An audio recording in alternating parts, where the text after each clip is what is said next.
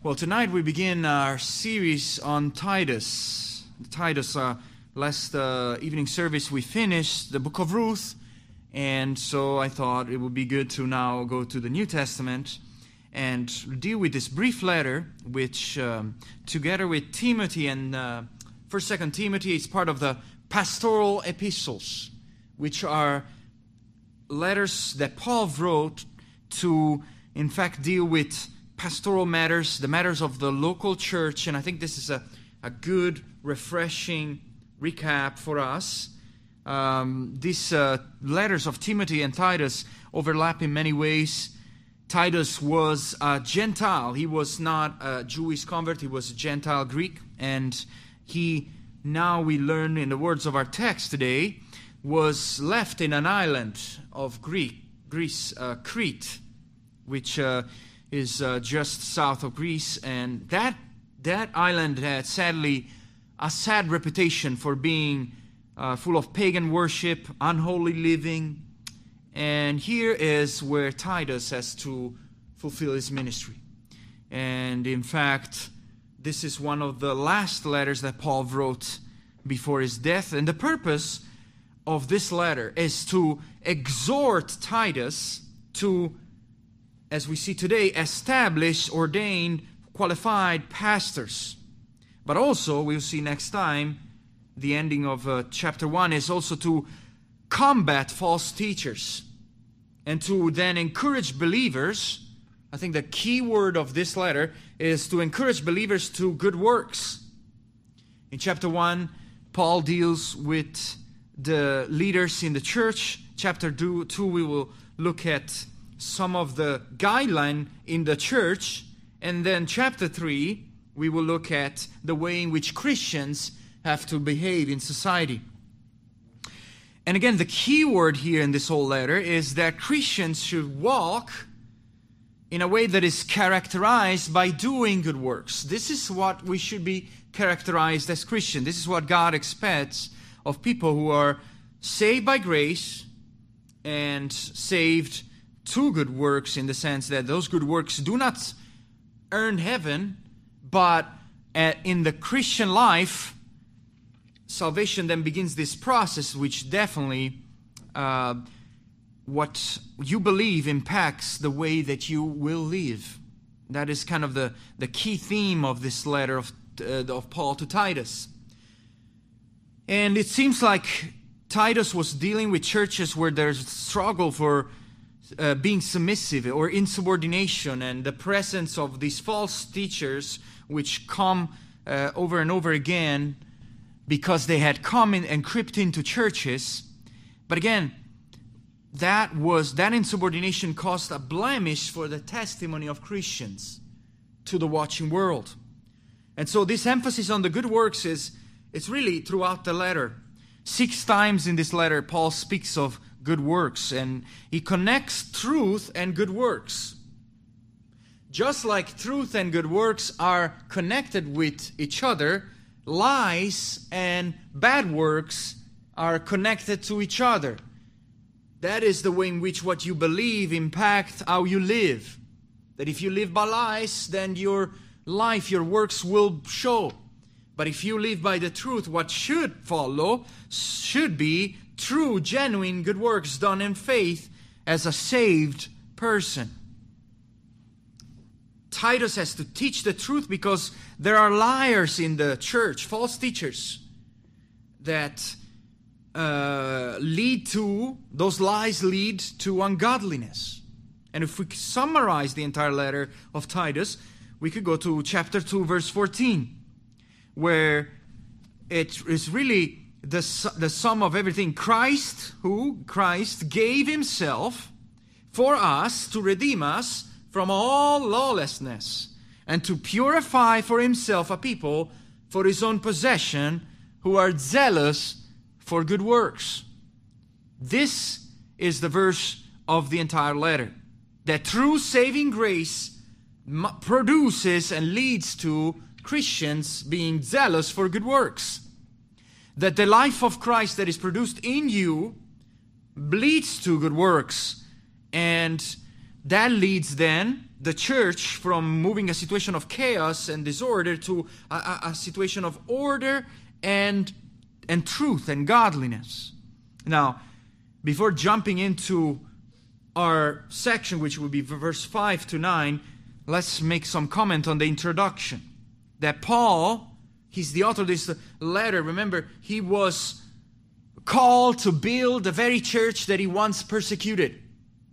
He, he sought to destroy the church, and now Paul has a strong sense of calling that he prefaced uh, over everything that he's about to say in this letter. Paul had established churches, he had done missionary journeys throughout Greece, and he describes himself as a bondservant or a slave of Christ. He sees himself as owned by the Lord to then bring the gospel all over Greece and therefore Crete as well. He's an apostle of Jesus Christ, being sent by Christ according to the faith of God's elect. For the sake, that is why he was sent to further the faith of God's elect. Those who are have been chosen in eternity past and set apart for God. And I, I know you're thinking like now that we're going to deal with verses 5 to 9, uh, this is a sermon for pastors, so it doesn't apply to me, and so I can turn off and just uh, think about something else. But realize that you are included in this letter because he is talking to God's elect. He's talking to the church, the whole church, and what we're going to see tonight is that the elders are only intended to serve the church, to help Christians to imitate Christ and to follow the pattern of Christ. The goal is Christ likeness uh, and therefore shown through these good works. And in what way did, he, did Paul minister for their faith? He did so by sharing the gospel.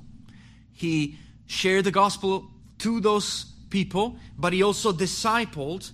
So he saw conversion but he also helps believers in their growth and sanctification. Because just like Paul had been called by Jesus, he now shares that knowledge of the truth. That means that Paul is dedicated to teach believers the truths of Christ so that they may think rightly about God. If you could summarize New Testament letters, they are intended to be summaries of what Matthew 24 tells us teaching all that I commanded you. That Paul is trying now to move from that commandment of Christ and therefore spread the knowledge of the truth. According, notice our text, with godliness. In verse 1, it ends according with godliness, which means that truth is not divorce, but it must be in keeping with godliness. This link between truth and godliness is crucial. Just like lies and ungodliness, sadly, in the case of the false teachers we, we will see next week, so in the case of godly, gra- uh, grace filled teachers that we see tonight, we have truth and godliness connected. Because what you believe does inform the way you live, the, how you live your life. If you love the truth, it should it should lead to live out that truth. It should lead, lead to unhealthy behavior as a Christian. A right, correct teaching should lead to right living. It's not an end of itself. In the hope of eternal life, verse 2 tells us. That hope of eternal life, again, that has been open to us as salvation when it's just the beginning. Jonathan Edwards called this that when he when he wrote his diary, he says, "Let everything now have value that it will have the same value that it will have on my deathbed. That everything needs to be in light of the hope of the eternal life. That hope of t- eternal life is what is supposed to give you the strength for for your present challenges, helping Titus and the churches in Crete to persevere. And this eternal life is promised by God, who never lies. before the ages began. That is what God has foreordained as salvation. And it, it wasn't that He saw that we would believe. No, it was solely and exclusively because of His sovereign will. In the same way, 1 Peter 2 starts with this element of God's choosing us before the ages began. And here in verse 3, you have the enactment of the plan of God, how it plays out. As in due time, it has been manifested through preaching. That is what Titus does. That's what Paul instructs Titus to do. Which preaching is simply to show and display the purposes and the promises of God contained into His Word to God's people. And so Paul has been entrusted with this. And he has been entrusted right there on the road to Damascus as he received a call to then preach the gospel. And I know that again, this is what often sadly doesn't happen. Our focus is only on temporal things and uh, maybe a few years or hours or current time, but Paul is driven by eternity by eternity past of what God has chosen before the foundation of the world, but also eternity future in the hope of the coming glory. That is what helps persevere the, the Christians. And that's why, as we will see in coming weeks, false teaching is completely fruitless because it doesn't provide any help in the light of eternity. And so he calls Titus a son, a true son in our common faith. That is an interesting title because he's a spiritual son almost that has been discipled by Paul, and he now sends his greeting grace, mercy, and peace from God the Father and the Lord Jesus Christ, our Savior. So now we, we have we seen this introduction. Let's dive to the bulk of our text, which is again the need to appoint elders in every church. We see that the health of a local church according to verse 5 to 9, depends on putting people in leadership position only whose life and doctrine are exemplary. What is the charge that, that Paul gives to Titus is in verse 5. For this reason I left you in Crete. When the, they last touched base together, perhaps uh, after Acts 28, between the first and the second time that Paul gets in, arrested he had left Titus, and Titus has a task in Crete to set in order the things that are lacking, verse 5 says. There was some unfinished business in the churches that had been established through the uh, efforts of Paul. There were some things that were defective, something that Paul, because of time, had left unfinished, and he had to move on for further ministry. You see, one thing is to establish a church, another thing is to put things in proper order in the church. That takes time, that takes patience, but that takes hands, that takes leaders. That's why he commands to Titus to appoint elders. This is not something optional. And Titus is a fellow elder with Paul, but he has to appoint elders or pastor. Notice first that he uses the plural there. He doesn't say elder, but elders. There is a plurality of elders that he wants these churches in Crete to have. To have elders that are one among many. And again, if you have question about this, our website uh, definitely uh, the statement of faith deals with those issues. But it's it's important to have this element of elders according to Scripture that are to lead the church. Because again, God has seen fit to have elders to lead local expression of the body of Christ, the church.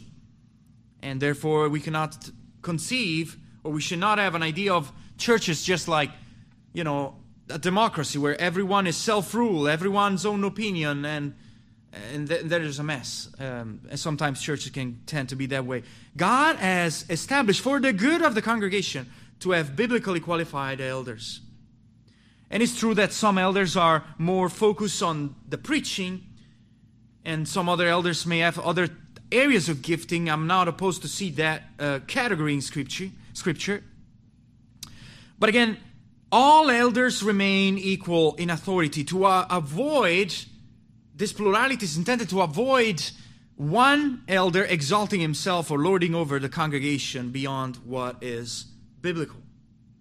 And elder literally mean elderly, but it doesn't just mean that a person is actually older in age, but it definitely means that he must be a mature Christian so that he can lead younger people in the faith in growth toward again the goal which is Christ likeness.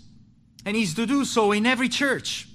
And we don't have this example just in the New Testament. If you go to Exodus 18, you have even Jethro is kind of a high priest of Midian, but might, might not even be the um, a, a, believer in the God of Israel, but still he, he, he has this wise counsel for Moses that he says, Moses, it's not right that everything is on your shoulders, that you're going to burn out.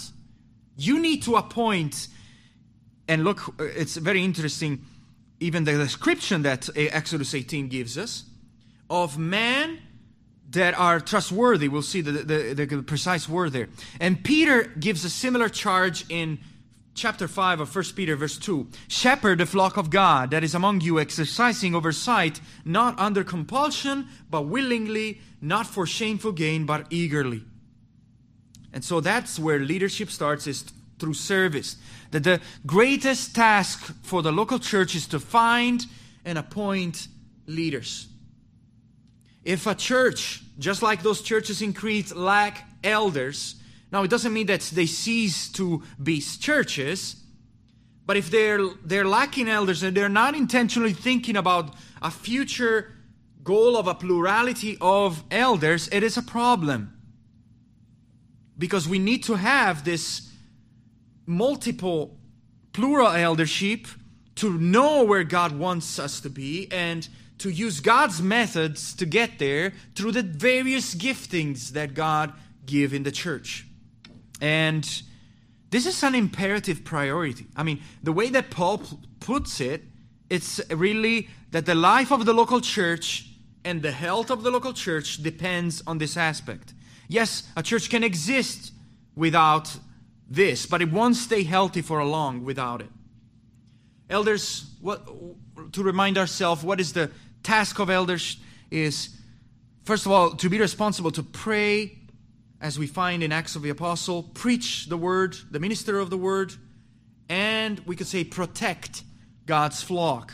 Particularly here, we have a context of false teaching that are creeping in the churches of Crete, but there is an element of spiritual oversight in an elder upon other believers in the church for their own good.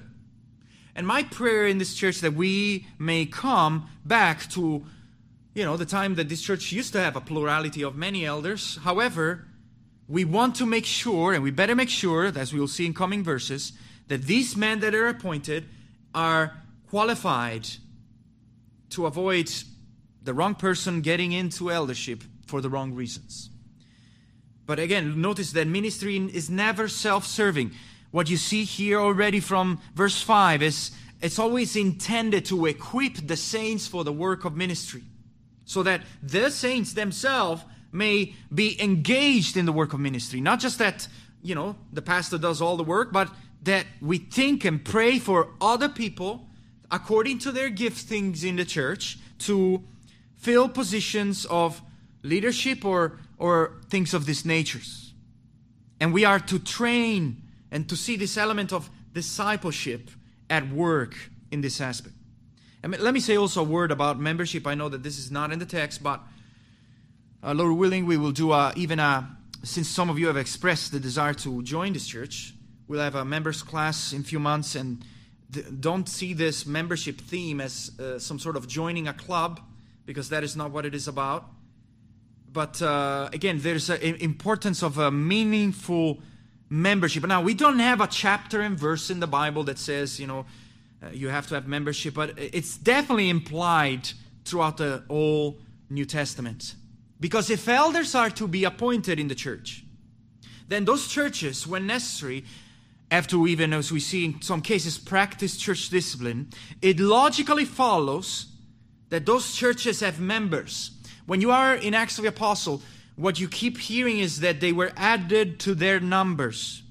Or when you get to the process of church discipline in Matthew 18, you have a, a, step, the final step of discipline, where it says, Tell it to the church. Now, obviously, it, it doesn't say membership, but if that is the case, there's, there's in and out. There is people who are members of the church, who are committing to the life of the church, which implies responsibilities. That when you become a member of a church, it's not a badge of some sort of anything like that.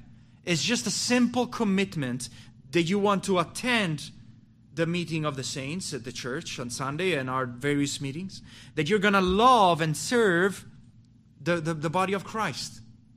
And, however, also to submit to the local church. And, yes, even when necessary, to give input to the elders when needed. So, think of local churches as embassies from heaven. We're not in heaven. This, the church has been established by God like a, a, an, an embassy. That the membership is just like that passport, that you are affirmed to be a member of the kingdom of God.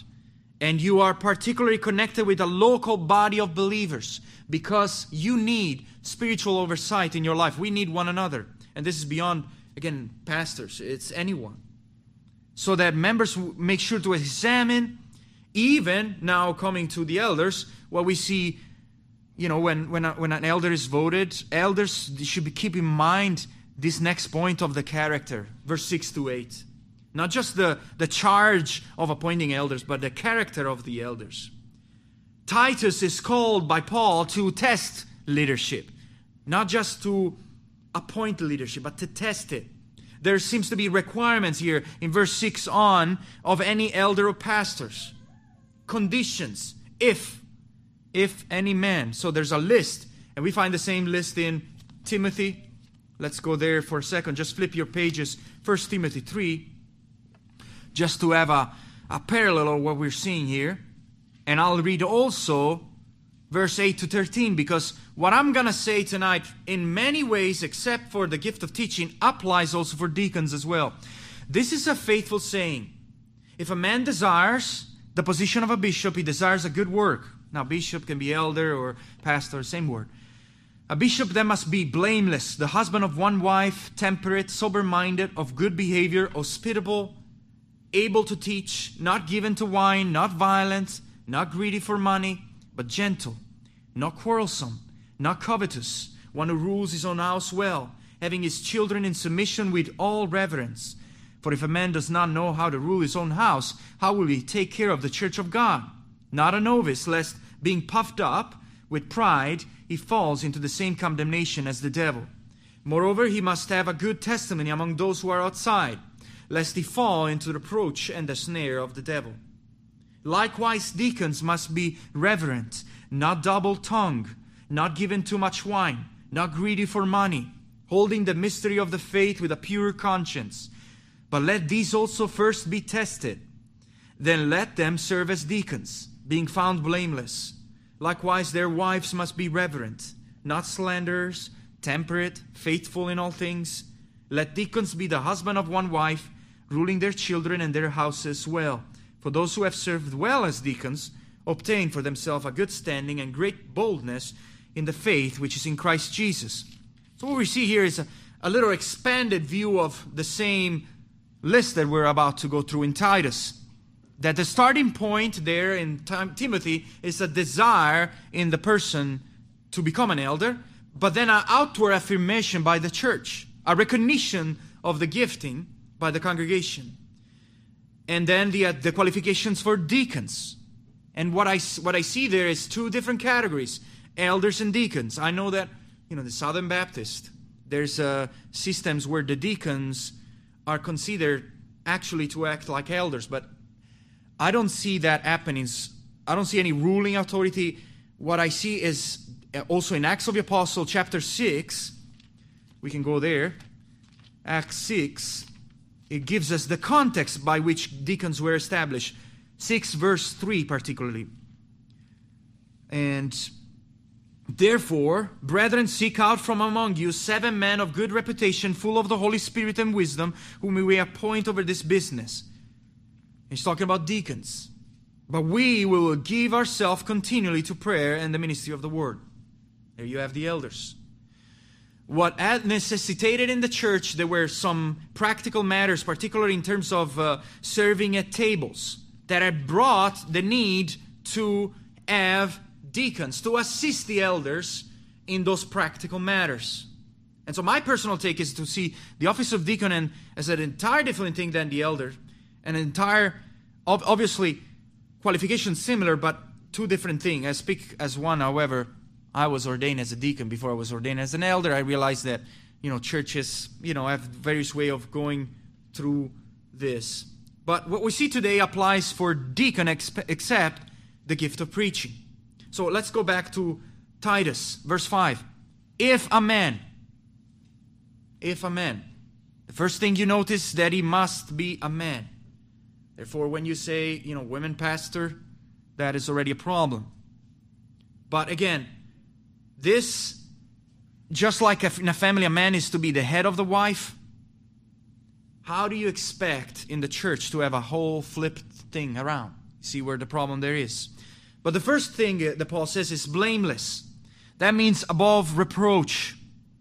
So, literally means that you cannot lay hold of, irreprehensible, or it doesn't mean that this person now is perfect, has achieved some sort of perfection. But at least there is an unquestionable integrity in the person. That he leads his life in a godly and exemplary way. That's what Jethro suggested to Moses already in Exodus 18:21. Choose excellent men where do fear God, men of truth, who hate greedy gain. I mean, if even Jethro understood that this needed to be a requirement, again, we don't know if he was a servant of the living God, but again, he, he says that. First Timothy adds again, having a good testimony among those who are of outsiders, the outsider, the unbelievers. Even unbelievers taught well, and he has a good reputation with unbelievers. So he's not open to reproaches, would, would completely disqualify his ministry and message. And that is the example that needs to be seen. Above reproach must be observed where? In the family. That's where you observe a man in his family. In family, is he faithful to his wife, husband of one wife? Now, this doesn't mean he has only to be married once, but that there's no other woman that he is faithful. He's literally one woman, man and he has faithful children, our text says here. Verse 6 faithful children. Now, some translations says children are believers. A man that, that cannot spiritually and morally lead his own family is not qualified to lead an entire congregation. You see that? But does that mean that children must be believers or simply faithful? Now, we cannot control the conversion of our children. But 1 Timothy 3 says he must manage his own household well, keeping the children under control in submission with all reverence. Which means there needs to be obedience with proper respect. So I take more the latter sense of being faithful. Uh, uh, however, it remains hard to have true faithfulness without being saved, right? So, again, this is something out of control, but again, there's a general, here, here the text continue, not accuse having, in other words, a reputation of dissipation, debauchery, that his children are not living a wild, disordered life or in a disobedience of deep seated rebellion. And that in, in, in ways that are so strong that would that the credibility of the leadership of this man is brought into question. That is something, not so, something that is outside of him, but that is something that you that makes people assume that that is the, the, the, the root is on parenting. A degree of defiance which would suggest there is some issue in the way that he's parenting his children. Now, obviously, there's age of accountability and things that can change in context. But again, the family is the proving ground for spiritual leadership. That's where it starts. And then it leads into the church. Let's move on in verse 7. To eight, the bishop, the overseer, which again is an interchangeable word with pastor and elder. And he is to manage his own, God's household. As a manager of God's household, and the link here is between the family, managing the family, and taking care of the church as God's administrator, entrusted with the work of God, someone to be looked up. Therefore, he must be above reproach, repeated once again. Therefore, a special degree of holiness should be expected of elders because they are steward of God. They've been entrusted and they have to give an account to God for the way they manage what they have been trusted by God. And here's a list of how the elder is not to be. 1 Timothy 3 summarizes simply of a good behavior. But it's just like a list of required skill for a job or a list of requirement to apply for some benefit. This is the benchmark. First, we go through some negatives in our list, and I'll list them for you. The first one is he must not be self willed. That means to be pridefully and impatiently or arrogant asserting his own will with utter disregard for others, where in, in the church it can Im- impact the, the, the, the health of the church. Someone who is always insisting in his own way. Secondly, must not be quick tempered, or some translation rendered prone to anger, quarrelsome. Now, it doesn't mean that this pastor or elder does never get mad but it, it means that there's a propensity in his life that must not be characterized by anger, controlled by anger, easily provoked. Third requirement there you see given to wine, or we could say a drunkard. Now, this doesn't mean that he needs to be a teetotaler, but he is wise in the way in which just beyond wine, any form of, he's not addicted or he is not controlled by a desire for things like inebriation. He's not to be violent, pugnation. This is a bully or a fist fighter. Instead, 1 Timothy 3 says he must be gentle and not quarrelsome. The fifth is greedy for money, which means dishonestly, not just uh, that uh, there's avarice in him, but that he has a dishonest goal in mind, that he comes into ministry for personal gain and particularly with money.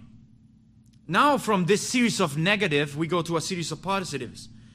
See, it's not just about avoiding sin, but it's about replacing sin with Christ likeness. And I encourage everyone not to tune out because this is not just about elders. This is what you expect for a, a, a Christian, actually. This is the description of uh, a model Christian. So, Look at that. Verse, uh, the next one continue. Hospitable. Verse 8. Hospitable. Or a lover of hospitality. Given to and enjoying having guests in his home, particularly believers, but even strangers. Lover of what is good, which means having an affection for that which is intrinsically good. That means you assume the best about people, you seek the best for people, and you are devoted to goodness. Then you see there listed sober minded. Sober minded, there, we could say a cool headed person who is discreet. In other words, his emotions, his impulse, his desires are under control of the Holy Spirit. He has a sober view of himself. He's not puffed up, but is sensible to reality. Just, which means to be fair in his dealing. Holy, characterized by reverence and self control, which means you have a good grip on yourself. And if we could add another one to this list of 11 qualities, it would be, as First Timothy says, not a new convert not a new convert, because it must be avoid the snare of the devil that comes through pride, where you're placed in a position and you just come to know the Lord and you're not yet ready for what it entails. That's why John MacArthur comments on this. He says, according to Scripture, virtually everything that truly qualifies a person for leadership is directly related to his character. Character. Such the task to appoint leaders must follow biblical guidelines. The main focus seems to be here 90% character of the man. I know that this standard may, may appear high. However, D.A. Carson has this to, see, to say about this. the disqualification are quite remarkable for being unremarkable. In other words, these are the same traits that should be present in the life of every believer, which are witnessing a general self control in, all area of your life. It starts in the mundane, in the day to day obedience, not just in the big steps, but in routines of your life. As men lead their homes and their family, and they can have a proven track record with, within their marriage. And this friend can only be maintained if the person, the man in question, has a spiritual growth in his soul, in his personal life, and it depends on the Lord and on the grace of God. And so I invite you to pray for your elders, for Rick, for me, for future elders, that this will be true in their life so that God is honored.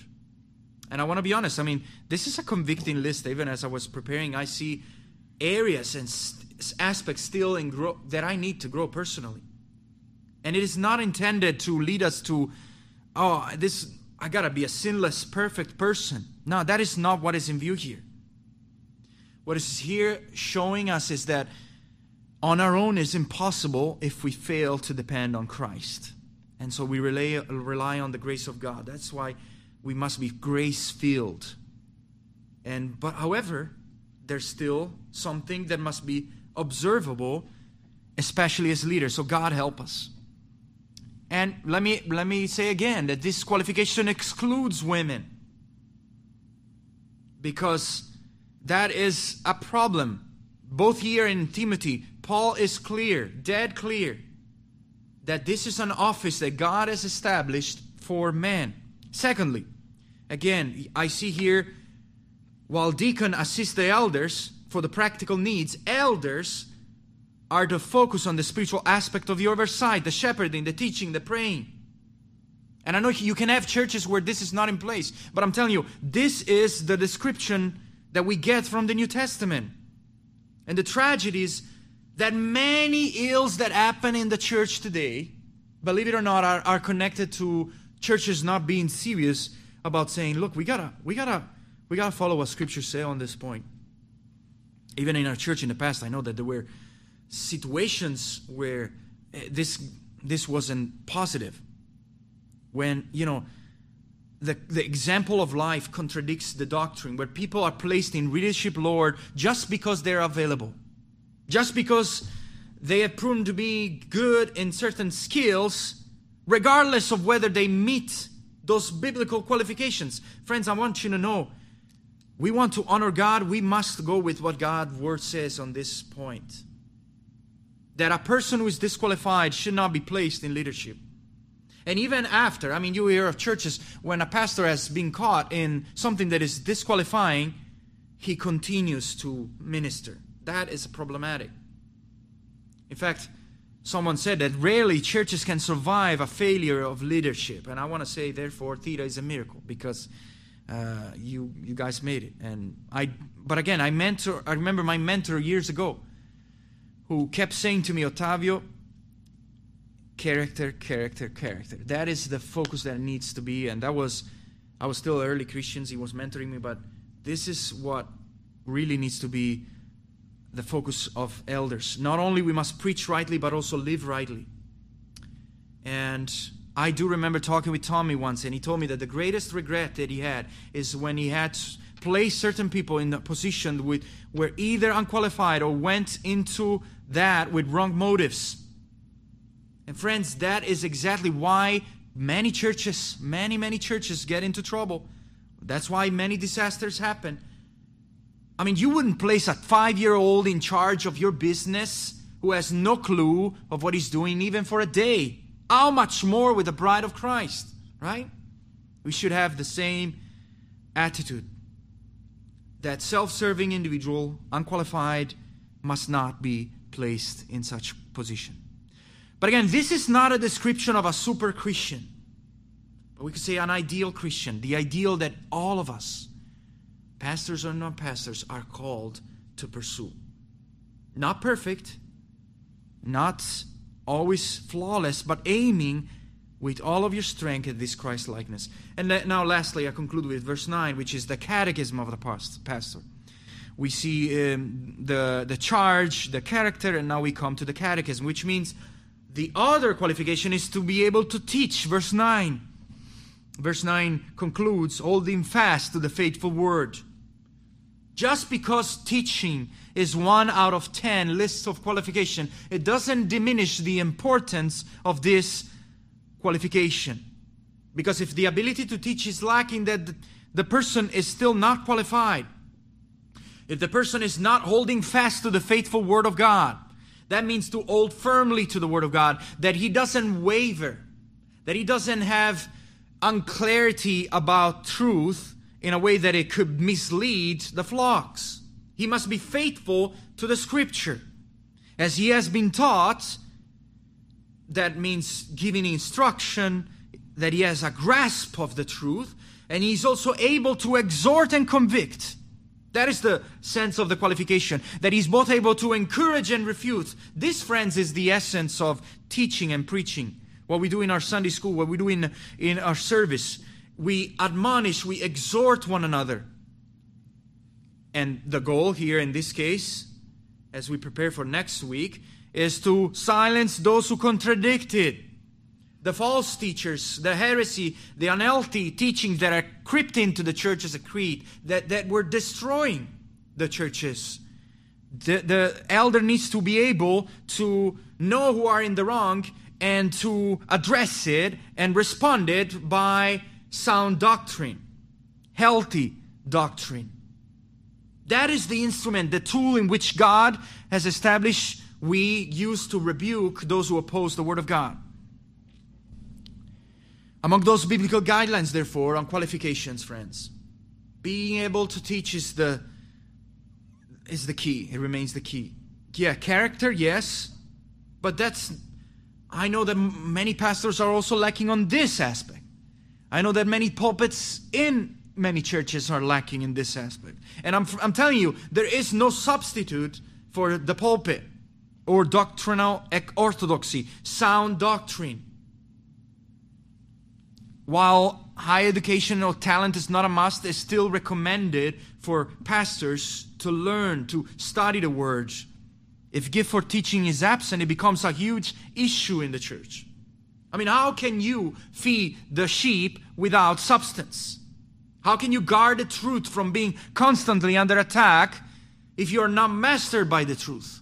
And that is our goal to be mastered by God's Word.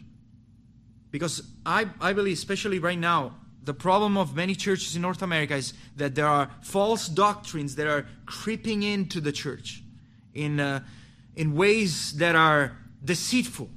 And many pastors are unaware, and many flocks get swept away from various false teaching.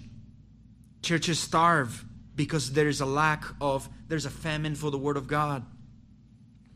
So, the greatest task God placed over the elders, and therefore the elders God has given you, is to teach and pray and preach.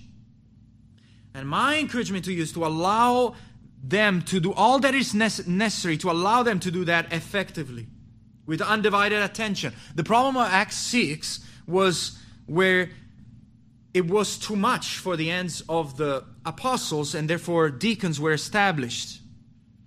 And the way you help me sometimes is even giving me feedback of my sermons. If there's something that you want to share with me, feel free to share. I, I myself need to grow and encourage, let, encourage your, me to read or to always increase. So, I conclude here this is the first nine verses of Titus. We are now beginning this journey as Theta Baptist Church because we want to look and be refreshed by those truths that we saw long ago, perhaps hmm, long way before I came here with Tommy. But what we see here in these first verses of Titus, that matters of church order are more important than we often give thought to. That hmm, we, gave, we don't give credit to this we think they're unimportant, we can skip over there, but actually, the health of the church suffers if they're not in place. that if we follow those principles, we could spare infinite damages as a church. Everything depends on any good, loyal, and f- truthful leaders, elders who are loyal and good and truthful. However, strong discipline is required and character growth, testing, holiness, humble, loving, self giving service, all those things are there for us as a benchmark. It is not just intelligent or education or influence or talent that is sufficient. Character and also the ability to impart the Word of God must be the focus. And I know it's hard work, uh, but again, it, it is absolutely imperative that morally and spiritually pure is far more important, for example, than be a successful business owner. I want you to know. Although those things are great, but that is what God values the most. So, how should we describe ministry? I want to conclude with this quote with Wis, uh, that Wisby, Wiersbe gave once. He said, The foundation of ministry is character. The nature of ministry is service. The motive of ministry is love. The measure of ministry is sacrifice. The authority of ministry is submission. The purpose of ministry is the glory of God. The tools of ministries are the Word of God and prayer. The privilege of ministry is growth. The power of ministry is the Holy Spirit. The model for ministry is Jesus Christ. And with these thoughts, let us conclude in prayer.